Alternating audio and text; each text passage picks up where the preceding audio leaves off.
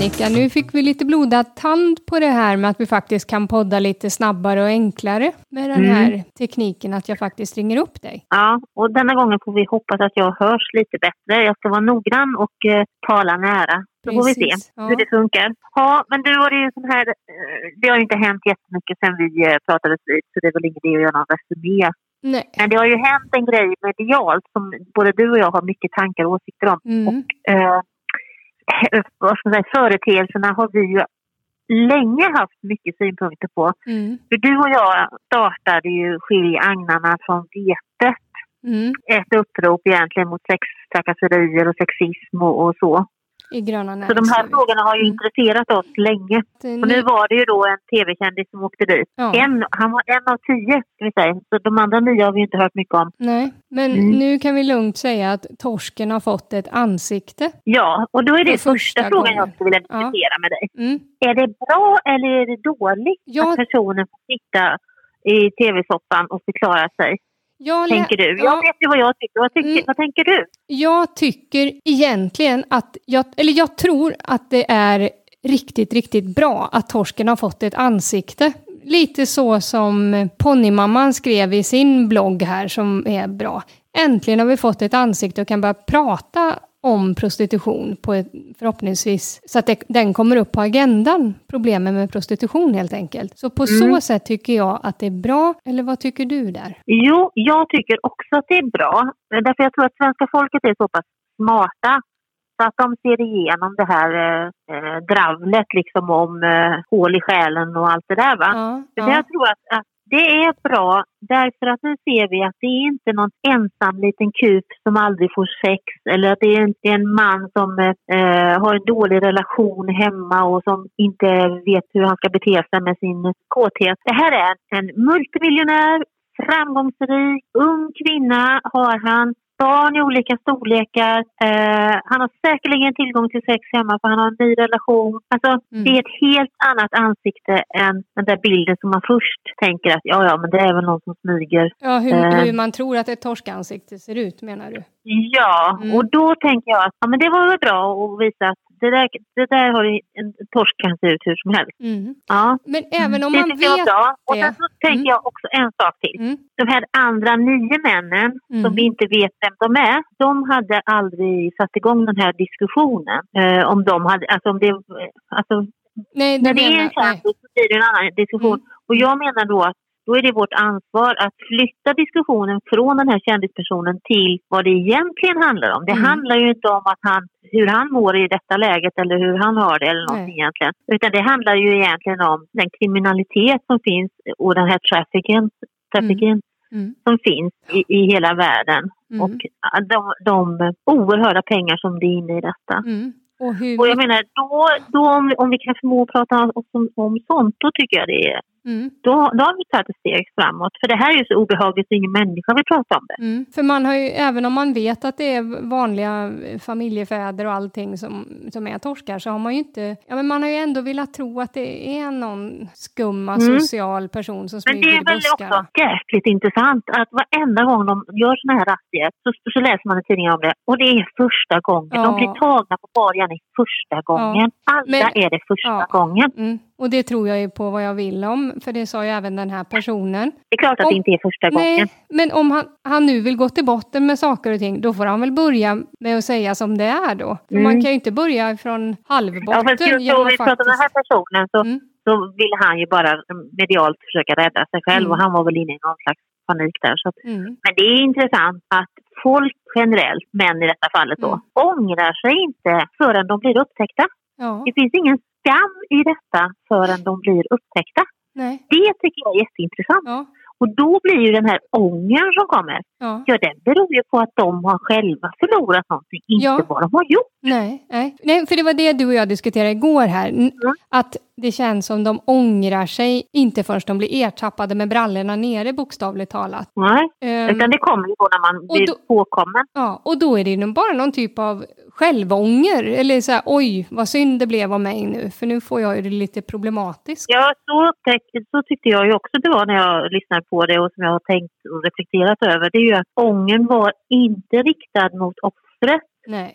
eller så, utan det var mer riktat mot den egna personliga förlusten. Mm. Och då tycker jag att då är ju ångern inte värd mycket. Nej, för det är klart man ångrar sig när det väl är ertappat så att säga. Mm. Men den här äkta skammen då, den kändes ju inte så äkta, kände jag, men det kanske det vet man ju inte, va? Men, nej. Men förmågan att känna skam, den borde ju kunna komma tidigare.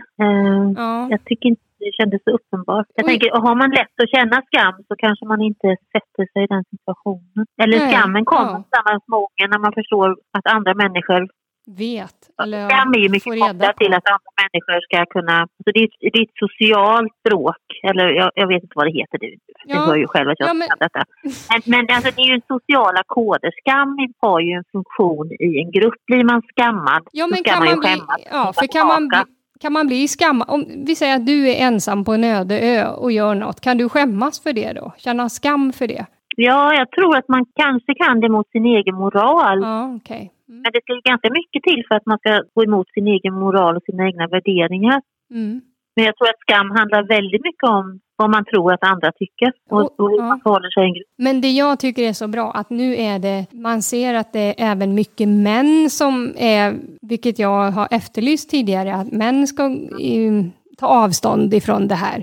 Och det är klart att det är lätt att ta avstånd från det nu. Men det tycker jag är positivt också. Jag tror ju att det finns en liten komponent av det, att man är lite, som man skulle jag vara ganska störd på den här personen för att han är en sån träningsnarkoman, och när man liksom tittar på honom, följer honom eller liksom, så kallar han ju män och kvinnor som inte orkar ta tag i sina liv och träna på det sättet han gör, alltså man springer en mil före frukost och sen gör man, sköter man 100 företag och sen så springer man ett par mil till och så gör man akrobatiska övningar med sin sambo. Alltså han kallar ju sådana människor som då jag syltryggar. Vad kallar han det, sa du? Syltryggar. Syltryggar, ja. Men det är kanske bättre att vara en syltrygg.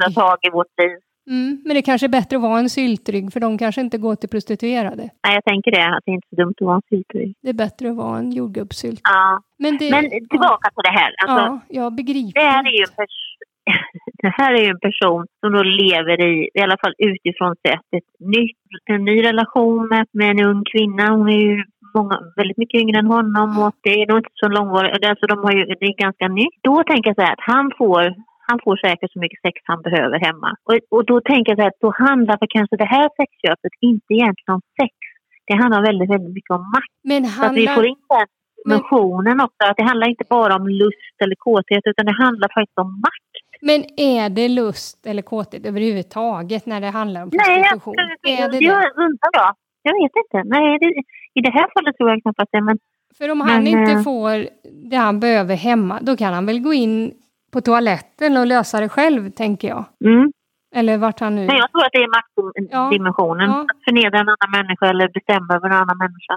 Jag köpa sig det med några rikliga underlappar. Jag känner att det är små människor som behöver trampa på någon annan för att kunna andas på något sätt. Mm. Och det där handlar ju inte om ett hål i själen eller en traumatisk barndom eller någonting. Det finns ju ingen sån koppling att man måste skada en annan människa. Nej, det finns jättemånga som för att fylla någonting i sig själv. Nej, det finns jättemånga som har problem utan att de köper prostituerade för det. Mm. Nej, det är helt makalöst. Jag har jättesvårt att förstå detta faktiskt. Mm. Och sen om vi ska prata om offren då, de riktiga offren, de här unga kvinnorna, flickorna som kommer hit. De är totalt i händerna på män, som oftast män, som har tagit hit dem. De får inga pengar, de har inga möjligheter. De har väl knappt telefon eller någonting. Jag vet inte hur det fungerar. Det är ju en handel över hela världen. Och det är ju få kvinnor som har känt att nu mår jag så jävla dåligt så nu måste jag gå och förnedra en annan människa. Nu måste jag utlopp för det här. Så att det är ju liksom en... Nu måste jag säga det igen. Det handlar inte om alla män. Men det handlar om män och maktstrukturer i alla fall. Eller hur? Ja. Det är... Nu är du helt tyst. Har jag pratat för mycket nu? Nej, det har du inte. För det, nej, jag sitter och tänker. För det är en gåta. Det är då jag blir tyst. Ja. Nej, men det är en gåta att verkligen bara, nej, nu måste jag gå och köpa sex. Ja, för mig är det så... Ja, jag förstår inte. Inte nog med att det är olagligt och så. Men jag hoppas ju verkligen... Jag skulle vilja höra den här tjejen eller någon av alla hennes medsystrar. Ta fram dem nu i primetime. Låt dem berätta om vad det faktiskt är som svenska män sysslar med på de här Och vi har ju sett Lilja Forever. Alltså det finns ju både dokumentärer och filmer om det här. Och alltså, när jag bara nuddar vid tanken att det kunde varit min egen dotter. Så det är så fruktansvärt vidrigt. Och det här är män som har egna barn. För jag menar, de måste ha väldigt... Det är kvinnosyn. Ja, och jag tänker det är så många som har, ja, de har taskiga barndomar och allt möjligt. Men det betyder inte att de går och köper sex, och köper prostituerade och kränker dem för det. Nej, det är ju ingen ursäkt överhuvudtaget att man mår dåligt. Och det är ju inte någon hjälp till självhjälp att göra så här. Men nej. Men det finns ju överallt och jag tänkte, det är ju inte så enkelt att det bara är ett liksom storstadsfenomen och sådär, utan vi ser ju det ute i, kanske inte på rena landsbygden, men i små orter och sådär. Ja, och, absolut. Och jag tänker att, och det är också så här att kanske inte den rena prostitutionen, men just det här utnyttjandet av andra människor och människor som är engagerade på något sätt. Att vi såg ju det i Skilja agnarna från vetet och i andra upprop, till exempel sporten, det var ju absolut inte något skyddat område där heller, där unga kvinnor finns och det finns män, det finns möjligheter att utnyttja de här unga så görs det ju. Sen funderar jag också när vi... Men det finns något fredat område. Nej, men sen tänker jag också, för jag tror ju tyvärr också att det är många svenska män som kanske inte köper prostituerade i Sverige, men som inte har några betänkligheter att göra det när man är utomlands i vissa länder. Nej, det är ju, tycker jag, ju intressant. Alltså att jag har ju varit på flera sådana här landsbygdsresor ute i Europa och när de här får lite sprit i sig, ja men då ska man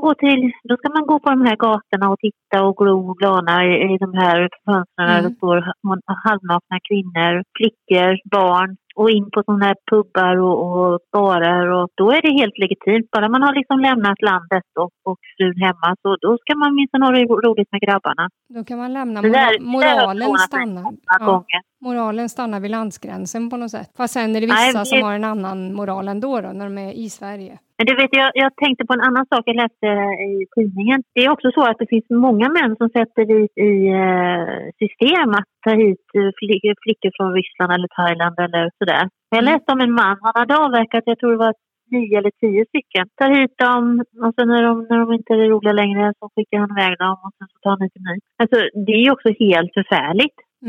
Att man faktiskt kan importera och köpa sig en kvinna. Jag tycker ju att det är inte så dumt förslag. Jag vet inte vilket parti det var som hade det förslaget, att man faktiskt skulle kolla alltså brottsregister på de männen som vill ha hit en anhörig. Alltså är man dömd många gånger för kvinnofridsbrott, så kanske man inte ska få möjlighet att ta hit ännu en kvinna. Ja, men egentligen så skulle man ju i så fall lika gärna köra det på, man får inte gifta sig om man... dömd, eller liksom...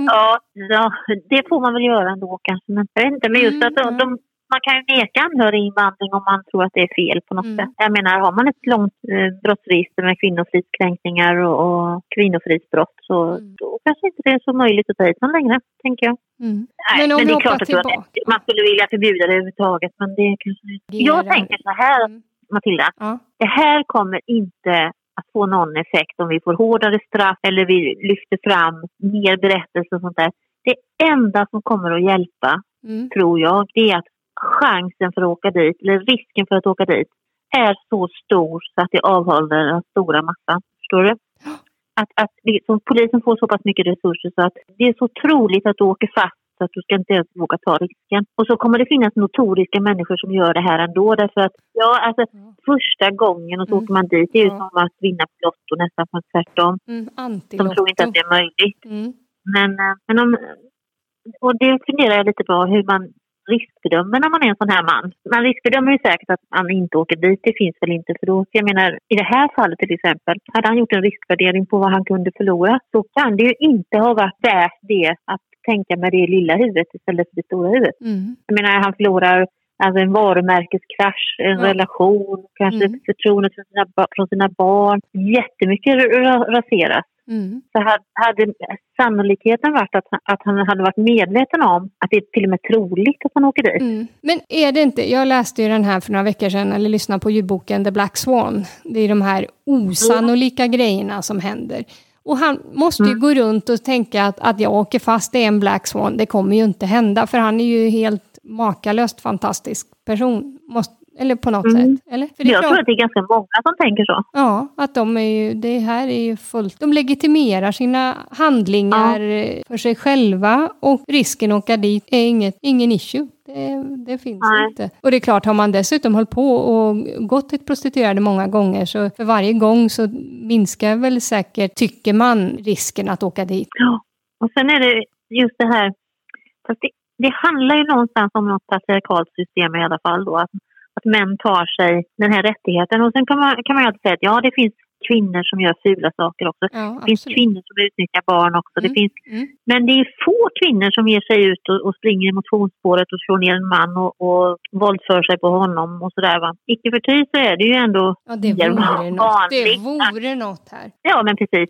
Jag känner det att jag behöver springa här och nu kommer jag hoppa på en man här. För det klarar inte jag att reagera det här. Det går inte längre. Du ska smyga på spåret. Hoppa på första bästa gubbe som springer förbi. Nej, men det är något större. Liksom. Det är verkligen det. Och det är obegripligt. Så att det är också så att, men det är ju att jobba hela tiden med den här manliga normen, och det måste ju män själva göra. Men ska vi knyta ihop säcken? Nej, vi har rätt ut de här tankarna för oss själva. Det tror jag ungefär vad vi har gjort. Vi har ju inte kommit till någon lösning, för den har ju inte vi. Och nu är jag ingen moraltant egentligen. Jag gillar män och jag gillar sex. Så att det är liksom inte, det är inte på den boken. Utan, alltså här pratar vi om faktiskt en köpt våldtäkt. Det är väl det handlar om. Ja. Det är inte att köpa sex. Till sex är ju någonting man har tillsammans. Så nej du, Matilda. Ja, den det här tål att funderas. Men jag tror ändå att det var bra att vi pratade lite om det. Ja, definitivt. Vi har nog anledning att komma tillbaka till den också. Ja, det har vi säkert. Vi får snurra våra tankar några varv till. Får vi se vad det är ute i. Du, har det så bra nere i Halland. Ja, tack så bra. Det blåser försiktigt här, men det blåser. Det blir väl bättre. Oh.